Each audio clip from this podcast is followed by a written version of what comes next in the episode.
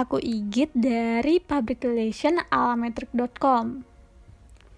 Nah, kali ini aku bakalan bahas mengenai dunia PR lagi.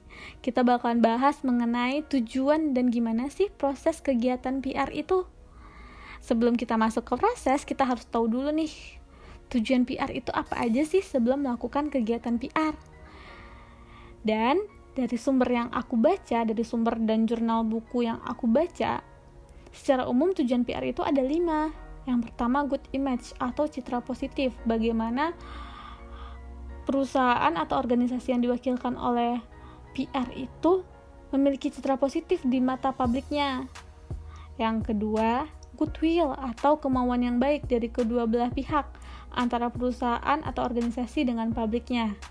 Yang ketiga, mutual understanding atau saling pengertian. Dari goodwill itu akan melahirkan mutual understanding karena kemauan yang baik menimbulkan saling pengertian. Dari saling pengertian itu menghasilkan mutual appreciate atau saling menghargai antara publik dengan organisasi yang diwakilkan oleh PR.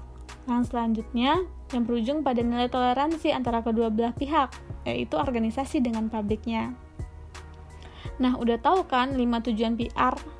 Sekarang kita masuk ke proses public relation. Sebenarnya proses public relation itu ada empat. Yang pertama, fact finding atau research, yang kedua planning, yang ketiga communication action, dan yang keempat evaluasi. Kita bahas satu-satu ya. Yang pertama mengenai fact finding. Pada tahap ini, kita tuh mengidentifikasi masalah dengan perencanaan mengumpulkan fakta yang berkaitan dengan opini, sikap, dan reaksi yang dijadikan keputusan selanjutnya.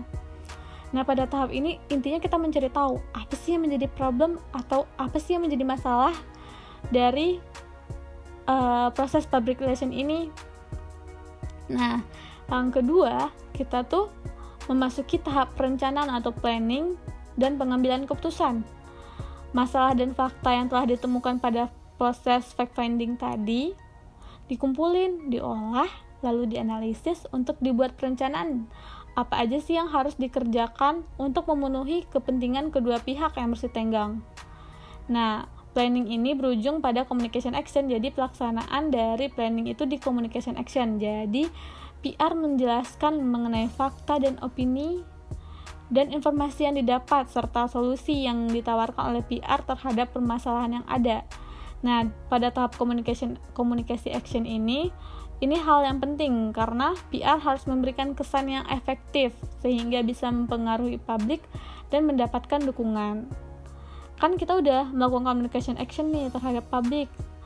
Dan pada tahap setelah itu kita harus melakukan evaluasi. Setelah kita mendapat dukungan kita harus tetap melakukan evaluasi atau mengadakan penilaian dan penilaian dan evaluasi terhadap program-program yang telah dilaksanakan. Misalnya dengan mempertimbangkan evaluasi teknik dan metode yang digunakan pada tahap communication action atau media komunikasi yang digunakan saat melakukan communication action. Seperti itu